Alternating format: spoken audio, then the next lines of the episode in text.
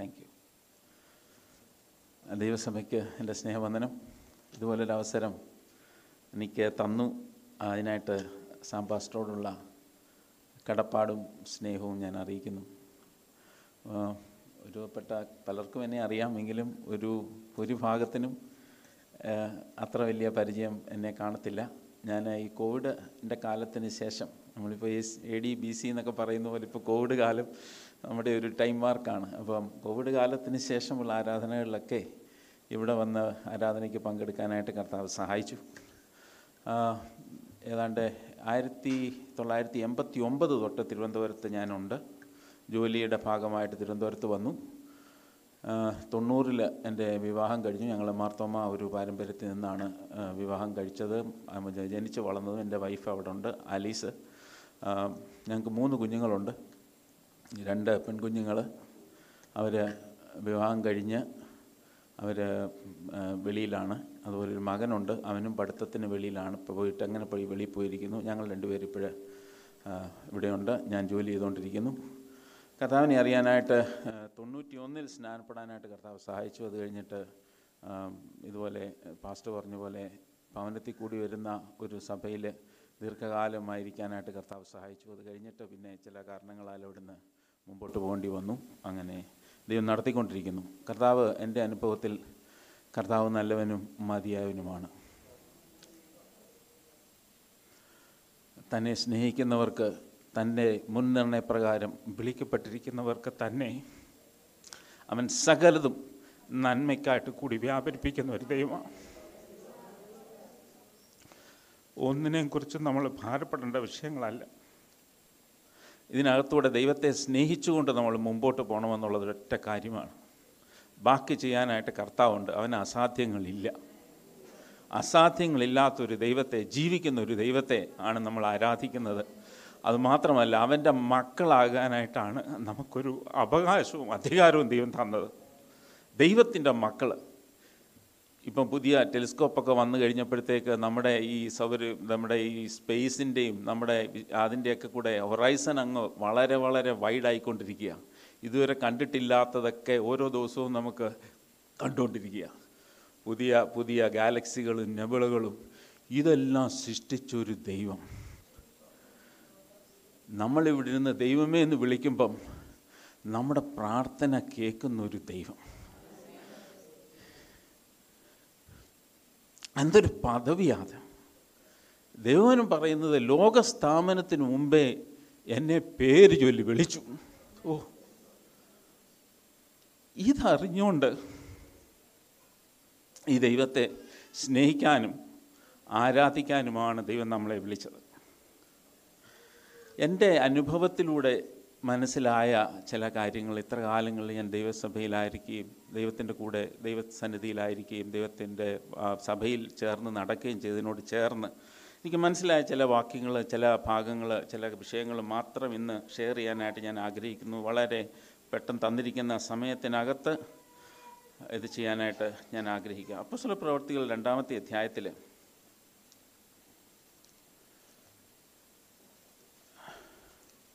നാൽപ്പത്തി ഏഴാമത്തെ വാക്യത്തിൽ അവസാനം ആ അധ്യായത്തിന്റെ അവസാനത്തിന്റെ അവസാന ഭാഗം ഇതാണ് എടുക്കുന്നത് എഴുതിയിരിക്കുന്നത്. കർത്താവ് രക്ഷിക്കപ്പെടുന്നവരെ ദിനം പ്രതി സഭയോട് ചേർത്തുകൊണ്ടിരുന്നു.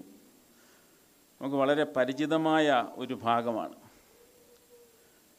രക്ഷിക്കപ്പെടുന്നവരുടെ പിന്നത്തെ സ്ഥാനമെന്ന് പറയുന്നത് ദൈവസഭയാണ്.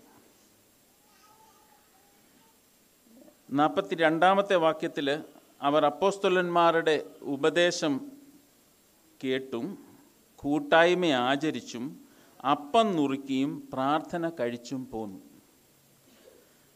ഉപദേശം കൂട്ടായ്മ അപ്പം നുറുക്കൽ പ്രാർത്ഥന. ഈ നാല് കാര്യം ദൈവസഭയുടെ ഒരു ഇന്റിഗ്രലായിട്ടുള്ള വളരെ പ്രധാനമായിട്ടുള്ള നാല് വിഷയങ്ങളാണ്. ഇന്ന് നമ്മൾ അനുഭവിക്കുന്ന കൂട്ടായ്മയുടെ ഒരു വളരെ അധികം ആ ഒരു ഹയർ ലെവലിലുള്ള കൂട്ടായ്മയാണ് ആദ്യ സമയത്ത് ആദ്യകാലത്തുള്ള സഭ അനുഭവിച്ചുകൊണ്ടിരുന്നത്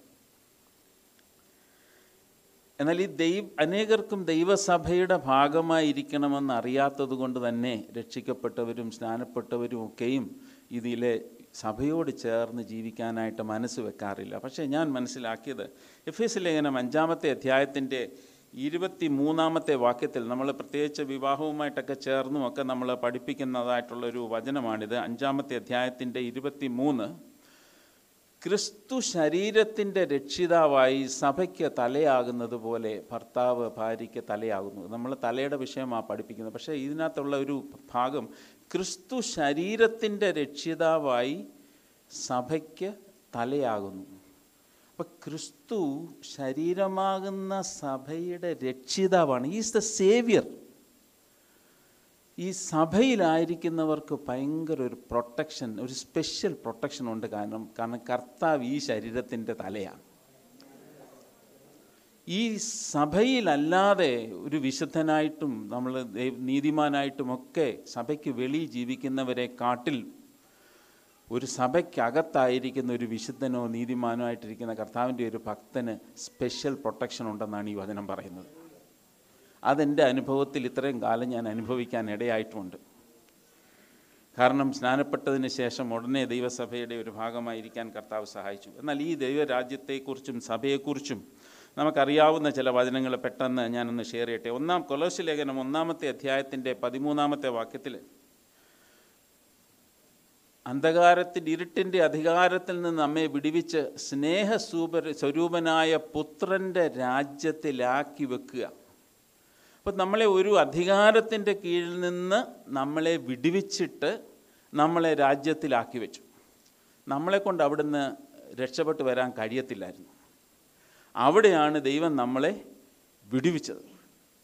അവിടെ വിടിവിച്ചിട്ട് സ്വാതന്ത്ര്യം തന്നിട്ടാണ് ദൈവരാജ്യത്തിൽ നമ്മളെ ആക്കി വെച്ചു.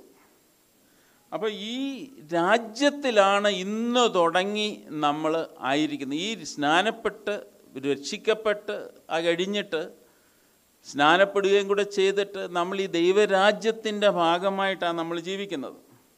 അപ്പോൾ ഈ രാജ്യത്തിലാക്കി കഴിഞ്ഞാൽ പിന്നെ നമ്മളെക്കുറിച്ച് ആഗ്രഹിക്കുന്നത് ഈ രാജ്യത്തിന്റെ പൗരന്മാരായിട്ട് ജീവിക്കണമെന്നുള്ളതാണ്.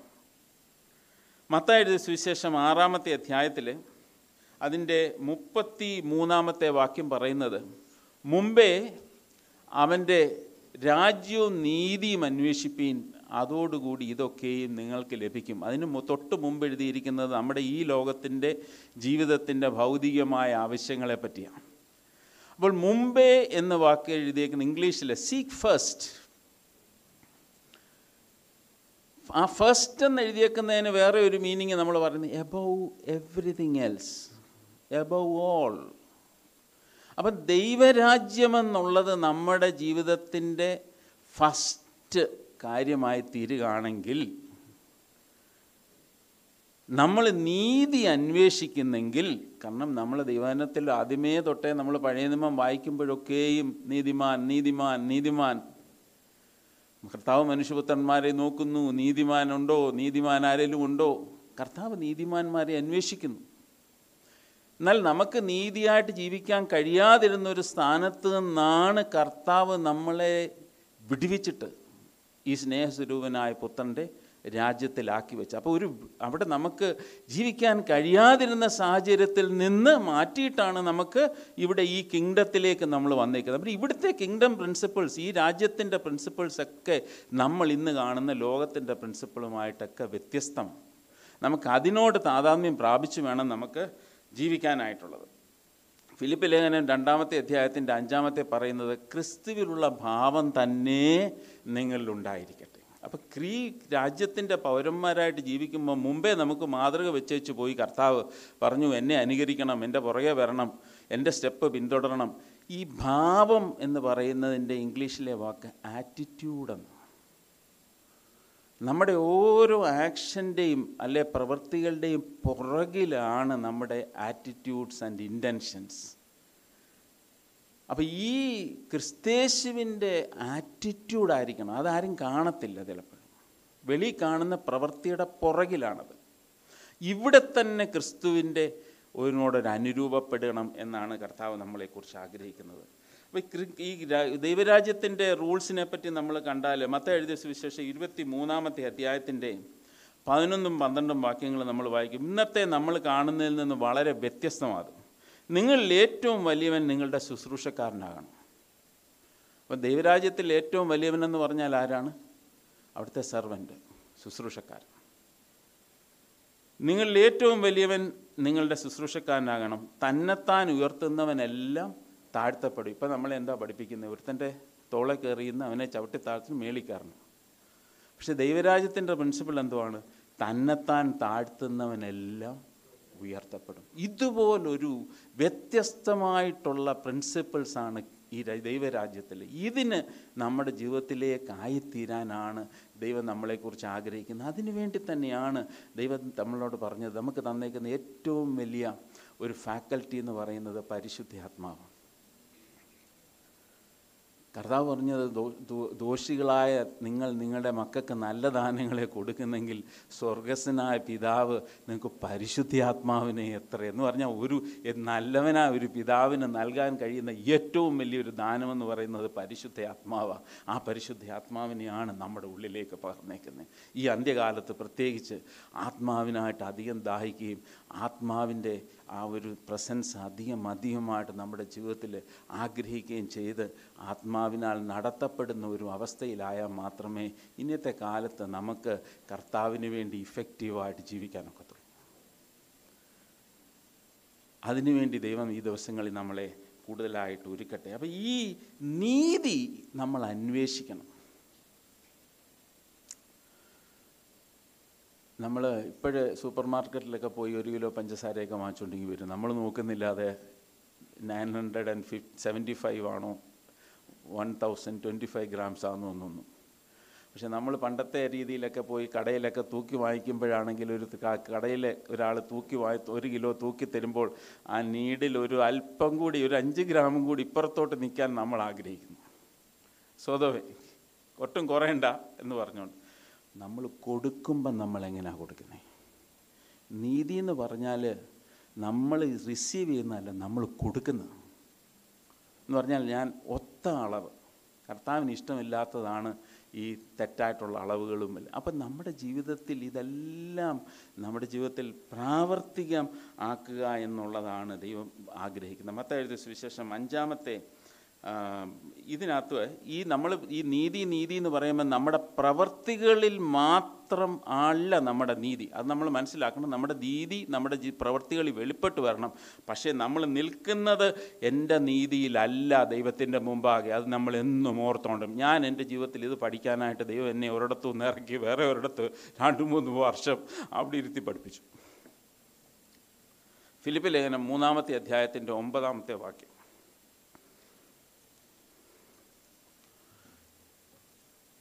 ഞാൻ ക്രിസ്തുവിനെ നേടേണ്ടതിനും ന്യായപ്രമാണത്തിൽ നിന്നുള്ള എന്റെ സ്വന്തം നീതി അല്ല.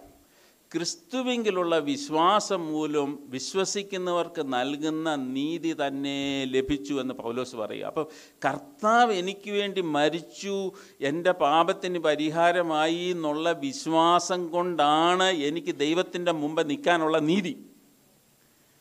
പക്ഷെ അതെന്റെ പൊസിഷനലായിട്ടുള്ള നീതി. അതുകൊണ്ടാണ് ഞാൻ ദൈവമേ എന്ന് വിളിക്കുന്നത്. അതുകൊണ്ടാണ് ഞാൻ പ്രാർത്ഥിക്കുന്നത്. അതുകൊണ്ടാണ് ഞാൻ ദൈവത്തിന്റെ സന്നിധിയിൽ കരുണ ലഭിക്കേണ്ടതിനും സഹായത്തിനായിട്ട് തക്ക സമയത്ത് കൃപ പ്രാപിക്കേണ്ടതിനും ധൈര്യമായിട്ട് കൃപാസൻ തടുത്തോട്ട് പോകാൻ പറഞ്ഞത് ആ നീതി പ്രാപിച്ചുകൊണ്ടാണ് അല്ലെങ്കിൽ നമുക്ക് ദൈവത്തിന്റെ അടുക്ക പാനൊക്കത്തില്ല.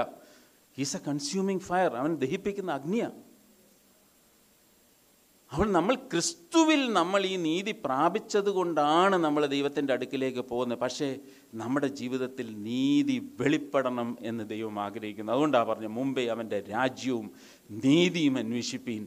അതോടുകൂടി ഇതൊക്കെ നിങ്ങൾക്ക് ലഭിക്കും. ഈ ലോകത്തിൽ നമ്മുടെ ജീവിതത്തിന് ആവശ്യമായതെല്ലാം ദൈവം തന്നിരിക്കും. ദൈവത്തിന് അസാധ്യമായിട്ടൊന്നുമില്ല. ദൈവനം പറയുന്നത് നിങ്ങൾ ധനികരാകേണ്ടതിന് അവൻ ദരിദ്രനായി തീർന്ന ദൈവകൃപ നിങ്ങൾ ഓർക്കണം. കർത്താവ് ദരിദ്രനായിട്ട് ജീവിച്ചതിന്റെ കാര്യം നമ്മൾ ദൈവത്തിന്റെ നമ്മൾ ആവശ്യമുള്ളതെല്ലാം ദൈവത്തിൽ നിന്ന് പ്രാപിച്ച് ജീവിക്കാനാണ് ദൈവം ഒരു തരത്തിലും ഈ പറഞ്ഞ പോലെ വളരെ സ്റ്റിഞ്ചി ആയിട്ടുള്ളൊരു ദൈവമല്ല. കാരണം അല്ലെങ്കിൽ ദൈവം ഇതുപോലൊന്നും ഓരോ കാര്യം ചെയ്യത്തില്ല. കർത്താവിന് അയ്യായിരം പേരെ പോഷിപ്പിക്കാൻ എത്ര ബ്രെഡ് വേണമെന്ന് കർത്താവിന് അറിയത്തില്ല? കർത്താവ് എപ്പോഴും കൊടുത്തപ്പോൾ തിന്ന് അവനവന്റെ പാത്രത്തിൽ ഇട്ടിട്ട് കഴിഞ്ഞിട്ടും ബാക്കി അവിടെ എപ്പോഴും ഉണ്ടായിരുന്നു. ലാവിഷായിട്ടാണ് കർത്താവ് കൊടുത്തത്. കർത്താവ് കൊടുക്കുന്നതിലൊക്കെ അങ്ങനെ ജീവിക്കുന്നത്. അല്ലയോ ബാക്കിയൊക്കെ അറിയാവുന്ന ദൈവത്തിന് കറക്റ്റ് അയ്യായിരം പേരുടെ എല്ലാ കാര്യവും അറിയാം. അവർക്ക് വേണ്ടത് മാത്രം മൾട്ടിപ്ലൈ ചെയ്താൽ മതിയായിരുന്നു. അങ്ങനല്ല ദൈവം ചെയ്തത്. മോർ ദാൻ ഇനഫ് ഇങ്ങനത്തെ ഒരു ദൈവമാണ് നമ്മുടെ ദൈവം. ഈ നീതിക്കായിട്ട് നമുക്ക് അപ്പം ആഗ്രഹിക്കാം. അപ്പം പക്ഷേ അപ്പം കർത്താവ് പറഞ്ഞു ഈ അന്നത്തെ യഹൂദന്മാരെ പഠിപ്പിക്കുകയും ന്യായപ്രമാണമൊക്കെ ഇന്റർപ്രറ്റ് ചെയ്യുകയൊക്കെ ചെയ്തുകൊണ്ടിരുന്ന ലീഡേഴ്സായിരുന്നു പരീക്ഷന്മാർ ശാസ്ത്രിമാർ നമ്മളെന്നും പരീക്ഷന്മാരെ എന്നും കുറ്റം പറഞ്ഞുകൊണ്ടിരിക്കും. മത്ത എഴുതിയ ശേഷം അഞ്ചാമത്തെ അധ്യായത്തിന്റെ ഇരുപതാമത്തെ വാക്യത്തിൽ പറയുമ്പോൾ നിങ്ങളുടെ നീതി ശാസ്ത്രിമാരുടെയും പരീക്ഷന്മാരുടെയും നീതിയെ കവിയുന്നില്ലെങ്കിൽ നിങ്ങൾ സ്വർഗരാജ്യത്തിൽ കടക്കയില്ല എന്ന് ഞാൻ നിങ്ങളോട് പറയുന്നു. ഇവിടെ പുരുഷന്മാരെ കുറ്റം പറയും. അവരങ്ങനായിരുന്നു ഇങ്ങനെ കർത്താവ് തന്നെ എപ്പോഴും അവരെ ക്രിട്ടിസൈസ് ചെയ്യുമായിരുന്നു. പക്ഷേ അവർ തുടങ്ങിയപ്പോൾ അവരൊരു സെക്റ്റ് ഈ സാധാരണക്കാരിൽ നിന്ന് വളരെ വ്യത്യസ്തമായിട്ട് കർത്താവിനെ ആരാധിച്ചും കർത്താവിനെ സ്നേഹിച്ചും കർത്താവിന്റെ കൽപ്പനകൾ പ്രമാണിച്ചും ജീവിക്കണമെന്ന് ആഗ്രഹിച്ചിരുന്ന ഒരു കൂട്ടമാണ്. പിന്നെ അവർ നടന്ന് നടന്ന് അങ്ങ് തണുത്തു പോയതാണ്. അവരുടെ ഫോക്കസൊക്കെ മാറിപ്പോയത് കൊണ്ടാണ്. പക്ഷേ കർത്താവ് പറഞ്ഞു അവരുടെ നീതിയേക്കാൾ കവിയുന്നൊരു നീതി നമ്മുടെ ജീവിതത്തിൽ വേണം. അല്ലെങ്കിൽ സ്വർഗരാജ്യത്തിൽ കടക്കാനൊക്കത്തില്ല.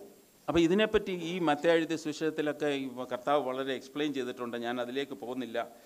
എങ്കിലും ഇരുപത്തി മൂന്നാമത്തെ അധ്യായത്തിൽ വരികയാണെങ്കിൽ അതിനെക്കുറിച്ച് കർത്താവ് ചില പഠിപ്പിച്ച ചില കാര്യങ്ങളുണ്ട്. ഇരുപത്തി മൂന്നിന്റെ ആ ഭാഗമൊക്കെ പിന്നെ എല്ലാവർക്കും തന്നെ വായിക്കാമെങ്കിൽ ഞാൻ അത്ര എടുക്കാനൊക്കത്തില്ല ഇരുപത്തി മൂന്നിന്റെ ഒന്ന് തുടങ്ങി വായിച്ചാൽ അനന്തരം യേശു പുരുഷാരത്തോടും തന്റെ ശിഷ്യന്മാരോടും പറഞ്ഞത് ശാസ്ത്രിമാരും പരുഷന്മാരും മോശയുടെ പീഠത്തിലിരിക്കുന്നു ആകിയാൽ അവർ നിങ്ങളോട് പറയുന്നതൊക്കെയും പ്രമാണിച്ച് ചെയ്യുവിൻ. അവരുടെ പ്രവൃത്തികൾ പോലെ ചെയ്യരുത് താനും. അവരെ ഒരു മോഡലാക്കല്ലേ?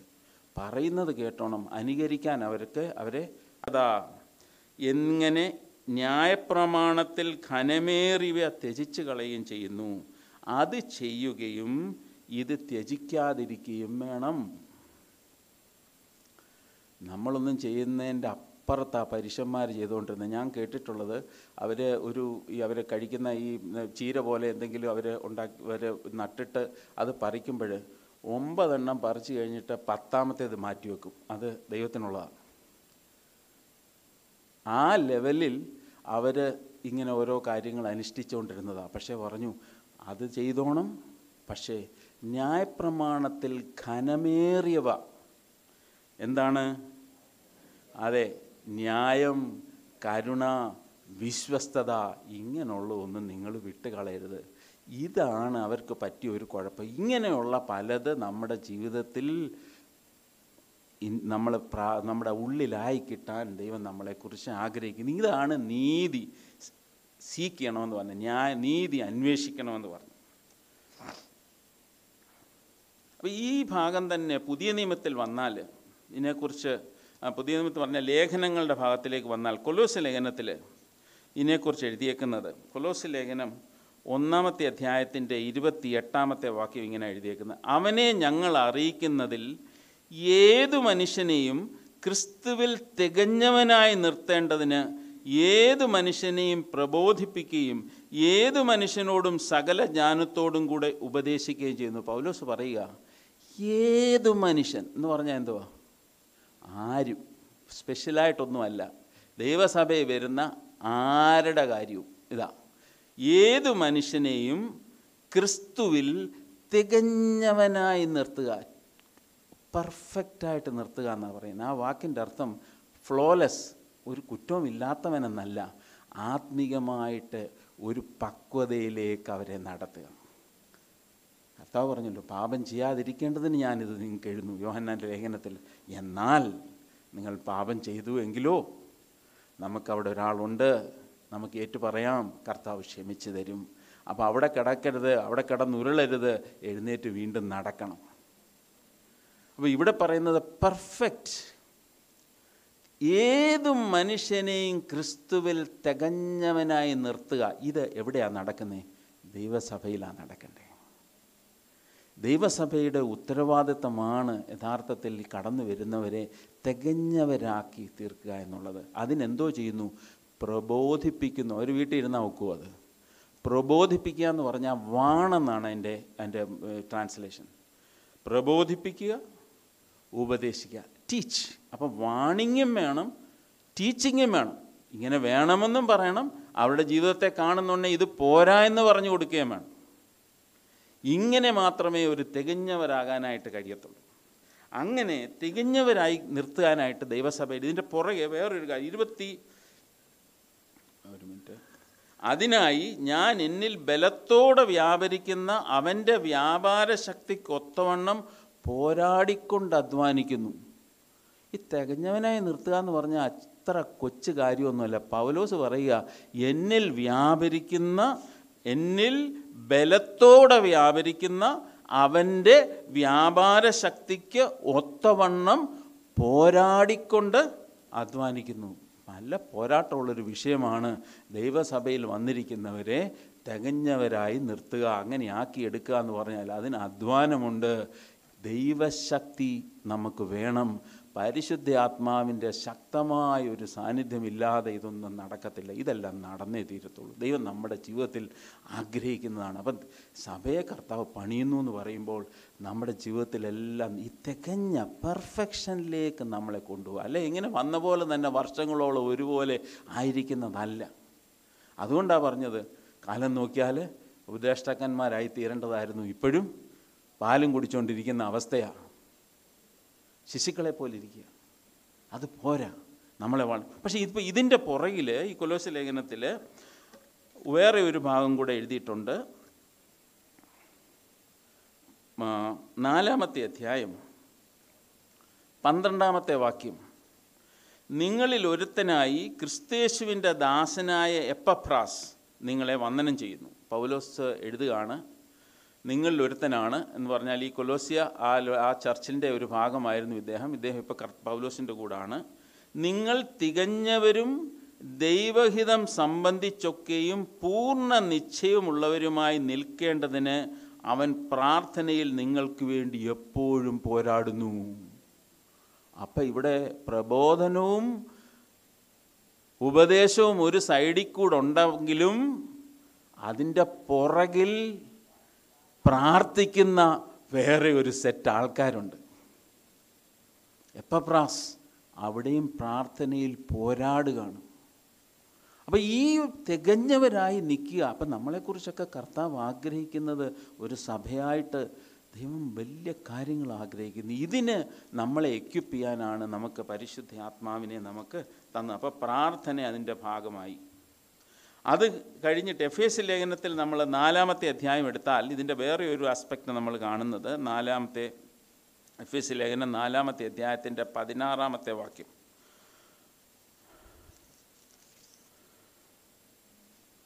ശരീരം മുഴുവനും യുക്തമായി ചേർന്ന് ഏകീഭവിച്ചും ഓരോ അംഗത്തിന്റെ അതത് വ്യാപാരത്തിനൊത്തവണ്ണം ഉദവി ലഭിപ്പാനുള്ള ഏത് സന്ധ്യാലും സ്നേഹത്തിലുള്ള വർധനയ്ക്കായി അവനിൽ നിന്ന് വളർച്ച പ്രാപിക്കുന്നു. ഒരുപ്പെട്ട മനുഷ്യർക്കൊന്നും ഇത് വായിച്ചാൽ മനസ്സിലാകത്തില്ല. ഇതെന്തോ എഴുതിയേക്കുന്നതെന്ന് ശരീരം മുഴുവൻ യുക്തമായി ചേർന്ന് ഏകീഭവിക്കണം. അത്രയൊക്കെ നമുക്ക് ഇതായിട്ട് മനസ്സിലാവുന്നുണ്ട്. ഒരു ബോഡി പോലെ ആയിത്തീരണം നമ്മൾ.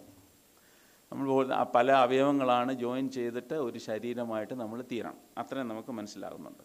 ഞാനൊരു സ്പിരിച്വൽ ബൈബിൾ എന്ന് പറഞ്ഞ് ഞാൻ ഉപയോഗിക്കുന്ന ഒരു ബൈബിളിൽ എന്റെ ഒരു ഒരു ആ വാക്യം ട്രാൻസ്ലേറ്റ് ചെയ്തേക്കുന്നത് ഇങ്ങനെയാണ് he makes the whole body fit together perfectly ഓരോ അവയവവും നമ്മുടെ ശരീരത്തിൽ ഒരു നല്ലൊരു ശരീരമെന്ന് പറഞ്ഞാൽ ഓരോ അവയവും പെർഫെക്റ്റായിട്ട് ഫിറ്റ് ചെയ്തേക്കുക as each part does its own special work ഓരോരുത്തർക്കും ചെയ്യാനായിട്ട് സ്പെഷ്യൽ വർക്കുണ്ടെന്ന് ഇവിടെ വന്നിരിക്കുന്ന ആർക്കും ഞാൻ തന്നെ ഇവിടെ വന്ന് ഇങ്ങനെ ഈ പറഞ്ഞ പോലെ കഴിഞ്ഞ കോവിഡ് കാലമൊക്കെ കഴിഞ്ഞിട്ട് ഏതാണ്ട് പറഞ്ഞ പോലെ ഒന്ന് ഹൈബർനേഷൻ പോലെയായിരുന്നു നമുക്കെല്ലാവർക്കും സ്പെഷ്യൽ വർക്കുണ്ട് ഓരോരുത്തരെയും കർത്താവ് അങ്ങനെയാണ് കൈ തന്റെ കൈപ്പണിയായി സൃഷ്ടിച്ചിരിക്കുന്നു.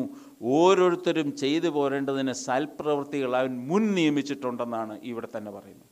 അപ്പോൾ സൽപ്രവൃത്തികൾക്കായിട്ട് നമ്മളെ ആ കൈപ്പണിയായിട്ട് മാസ്റ്റ് കൈപ്പണിയായി നിർമ്മിച്ചു എന്നുള്ളതിന്റെ ട്രാൻസ്ലേഷൻ ഒരു ഭാഗത്ത് ഞാൻ മാസ്റ്റർ പീസായിട്ടാണ് ഓരോരുത്തരെയും കർത്താവ് നിർമ്മിച്ചേക്കുന്നതെന്ന്. കർത്താവിന്റെ ഒരു മാസ്റ്റർ പീസാണ് നമ്മൾ ഓരോരുത്തരും. നമുക്കെല്ലാവർക്കും നമുക്ക് ജീ കർത്താവ് ആഗ്രഹിക്കുന്നതെല്ലാം ചെയ്ത് തീർക്കാനും ചെയ്തു വയ്ക്കാനും ഉള്ളതെല്ലാം കർത്താവ് തന്ന് അതിന് വേണ്ട കേപ്പബിലിറ്റി അതിന് വേണ്ട സാഹചര്യങ്ങൾ ദൈവം ഇതെല്ലാം തന്നിട്ടാണ് നമ്മളെ കർത്താവ്. കാരണം എന്താ? കർത്താവ് എന്നാ നമ്മളെ കണ്ടത്? ലോകസ്ഥാപനത്തിന് മുമ്പേ. അവന്റെ പ്ലാനിങ് കഴിഞ്ഞ അമ്പത് വർഷത്തെ അറുപത് വർഷത്തെ ഒന്നുമല്ല. ലോകസ്ഥാപനത്തിന് മുമ്പേ കണ്ടവനായ ഒരു കർത്താവാണ് നമ്മുടെ കർത്താവ്. അത് നമുക്ക് ചെയ്യേണ്ടതിനെല്ലാം വെച്ചേക്കുക. അപ്പം നമ്മൾ ഓരോരുത്തരും നമ്മളെക്കുറിച്ച് ആഗ്രഹിക്കുന്ന ആ സ്പെഷ്യൽ വർക്ക് ചെയ്തിട്ട് it helps the other parts grow നമ്മൾ ചെയ്യേണ്ടത് ചെയ്യാതെ മറ്റേ അവയവം ഇത് നമ്മുടെ ശരീരത്തിന്റെ ഇപ്പം മെഡിക്കലുകാർക്കെല്ലാം മനസ്സിലാവും. ഒരു പാങ്ക്രിയാസ് വർക്ക് ചെയ്തില്ലേ വേറെ ഏതെല്ലാം അവയവങ്ങളാണ് അഫക്റ്റഡ് ആകുന്നത്. ഓപ്പം ഓ it helps the other parts grow so that the whole body is healthy and growing and full of love സ്നേഹത്തിൽ തികഞ്ഞു വരണമെങ്കിൽ ഓരോരുത്തരെയും കുറിച്ചും ദൈവം ആഗ്രഹിക്കുന്ന ഒരു ആ ഒരു കാര്യം നമ്മൾ ഓരോരുത്തരും ചെയ്യാൻ ബാധ്യസ്ഥരാണ് അതിനു വേണ്ടിയാണ് ദൈവം നമ്മളെ വിളിക്കുന്നത് നമ്മൾ ഈ ക്രിസ്ത്യ ജീവിതം എന്ന് പറഞ്ഞാൽ നമ്മുടെ മാത്രമൊന്നുമല്ല. കർത്താവ് അത് ഇനിഷ്യേറ്റ് ചെയ്തത്. കർത്താവായി തുടങ്ങിയത് അല്ലേ? നമ്മളെ അവൻ തിരഞ്ഞെടുത്തു അവൻ വിളിച്ചു അവൻ അവനാ നമ്മുടെ ജീവിതത്തിൽ തുടങ്ങിയത്. അതുകൊണ്ട് കർത്താവ് നമ്മുടെ കൂടെ എപ്പോഴും ഉണ്ട്. നമ്മൾ യേസ് ലോഡെന്ന് പറഞ്ഞാൽ മാത്രം മതി. കർത്താവിന് അത് മാത്രം ആ കർത്താവ് വയലേറ്റ് ചെയ്യാത്തത് നമ്മുടെ വില്ലാണ് വയലേറ്റ് ചെയ്യാത്തത്. കർത്താവ് യേസ് ലോഡെന്ന് നമ്മൾ പറയുന്നു കർത്താവ് ബാക്കി ചെയ്യാനായിട്ട് ശക്തനാണ്. നമ്മൾ അതിന് ഒരുങ്ങാതെ മടി പിടിച്ചിരിക്കുന്നതുകൊണ്ട് ആ പലപ്പോഴും കർത്താവ് നമ്മുടെ ജീവിതത്തിൽ വെയിറ്റ് ചെയ്തുകൊണ്ടിരിക്കുന്ന പ്രവർത്തിക്കാതെ നമ്മളെക്കുറിച്ച് ആഗ്രഹിക്കുന്ന ഇതാണ് കാരണം നമ്മളോട് പറഞ്ഞേക്കുന്നത് നമുക്ക് ഈ കൊല്ലസ് ലേഖനത്തിലും ഒന്നാമത്തെ അധ്യായത്തിന്റെ മൂന്നാം വാക്യങ്ങൾ രണ്ടും എടുത്തു നോക്കിയാൽ ഒരിടത്ത് പറഞ്ഞേക്കുന്നു ജീവനുള്ള ഒരു പ്രത്യാശ വേറൊരിടത്ത് പറയുന്നു സ്വർഗത്തിലെ സകല ആത്മീയ അനുഗ്രഹങ്ങളാൽ നമ്മളെ അനുഗ്രഹിച്ചിരിക്കുക. നമ്മൾ ഈ അപ്പം നശിച്ചു പോകുന്ന കാര്യമെന്നുള്ള എറ്റേണലായിട്ടുള്ള കാര്യങ്ങളാണ് ദൈവം നമുക്ക് തന്നേക്കുന്നത് അത്രയൊക്കെ തന്നിട്ടാണ് ദൈവം നമ്മളെ വിളിച്ചത്. ഈ നമ്മളെക്കുറിച്ച് ആഗ്രഹിക്കുന്നതും വലിയ വലിയ കാര്യങ്ങളാണ് അതിനുവേണ്ടി ദൈവസഭയായിട്ട് നമുക്ക് ഒരുങ്ങാൻ ദൈവം നമ്മളെക്കുറിച്ച് ആഗ്രഹിക്കുന്നു. ഉപദേശമുണ്ട് പ്രബോധനമുണ്ട് പ്രാർത്ഥനയുണ്ട് കൂട്ടായ്മയുണ്ട് അപ്പം നുറുക്കലുണ്ട് എല്ലാമുണ്ട്. ഇങ്ങനെ നമ്മൾ വർദ്ധിച്ചു വരണം ഈ ദിവസങ്ങളിൽ. അതിനുവേണ്ടിയാണ് കർത്താവ് നമ്മളെ വിളിച്ചേക്കുന്നത് ഇതേപോലെ ഇതിനകത്ത് വേറൊരു കാര്യമുള്ളത് ഞാൻ കഴിഞ്ഞ ദിവസം പാസ്റ്റർ ഇവിടെ പറഞ്ഞൊരു കാര്യമായിരുന്നു. യോഹന്നാൻ തന്റെ ലേഖനം എഴുതുമ്പോഴൊക്കെ യോഹന്നാൻ തന്റെ ലേഖനം എഴുതുമ്പോഴത്തേക്ക് തന്നെക്കുറിച്ച് തന്നെ പറഞ്ഞു യേശു സ്നേഹിക്കുന്ന ശിഷ്യൻ. യേശു സ്നേഹിക്കുന്ന ശിഷ്യനെന്ന് പറഞ്ഞു കഴിഞ്ഞിട്ട് തന്നെക്കുറിച്ച് അങ്ങനെ പറയുന്നത് തന്റെ സ്നേഹത്തെക്കുറിച്ചല്ല പറയുന്നത് യേശുവിന്റെ സ്നേഹത്തെക്കുറിച്ചാണ് പറയുന്നത് യേശുവിന്റെ സ്നേഹത്തെപ്പറ്റി യോഹന്നാൻ അത്ര കോൺഫിഡൻസ് ആയിരുന്നേ. അതുകൊണ്ടാണ് അവിടെ അന്ന് എല്ലാവരും ട്രബിൾഡായിരുന്നു അന്ന് അവസാനത്തെ ഡിന്നറിന് അവരുടെ അവരുടെ അത്താഴം കഴിക്കുമ്പോൾ തന്നെ കാണിച്ചു കൊടുക്കുമെന്നൊക്കെ പറഞ്ഞ്. ആ സമയത്തും പത്രോസ് കണ്ണ് കാണിച്ചു ചോദിക്കുക ആരാ കാണിച്ചു കൊടുക്കാൻ പോകുന്നതെന്ന് യോഹന്നാൻ ഡയറക്റ്റായിട്ട് പോയി ചോദിച്ചു. അതിനുള്ള ധൈര്യം അദ്ദേഹത്തിനുണ്ടായിരുന്നു അതുകൊണ്ടാണ് ലേഖനത്തിൽ എഴുതിയത് സ്നേഹ തികഞ്ഞ സ്നേഹം ഭയത്തെ പുറത്താക്കി കളയുന്നു. ആ സ്നേ ഈ സ്നേഹത്തിലേക്ക് കർത്താവിന്റെ സ്നേഹത്തെക്കുറിച്ചുള്ളൊരു ഉറപ്പ് പ്രാപിക്കാനാണ് ദൈവം നമ്മളെക്കുറിച്ച് ആഗ്രഹിക്കുന്നത്. അപ്പോൾ ഈ ദിവസങ്ങളിൽ നമ്മളെ ഇത്രത്തോളം സഹായിച്ചതിനായിട്ട് ഞാൻ ദൈവത്തെ സ്തുതിക്കുന്നു. എന്റെ സമയം അല്പം കവിഞ്ഞു പോയിട്ടുണ്ട്. കാരണം ഞാൻ ഈ ട്വന്റി മിനിറ്റ് ഫോർമാറ്റ് ഞാൻ ഒരിക്കലും ഒരു വിവരം പറയാൻ സാധിച്ചിട്ടില്ല. ഇത് ആദ്യമായിട്ട് അങ്ങനെ ഒരു ഇത് ട്രൈ ചെയ്തത്. എന്നാലും ഇന്നത്തെ ദിവസം ഞാൻ നമുക്ക് പ്രത്യേകമായിട്ട് ദൈവസന്നിധി നമ്മളെ തന്നെ സമർപ്പിക്കാം. കർത്താവ് നമ്മുടെ കൂടെയുണ്ട്. നമ്മളെ വിളിച്ചേക്കുന്ന വിളി ഒരു വലിയ വിളിയാണ്. അതുകൊണ്ട് നമ്മുടെ വിളിയും തിരഞ്ഞെടുപ്പും നമ്മൾ പ്രവൃത്തിയിലേക്ക് കൊണ്ടുവരാൻ ഈ ദിവസങ്ങളിൽ സഹായിക്കട്ടെ.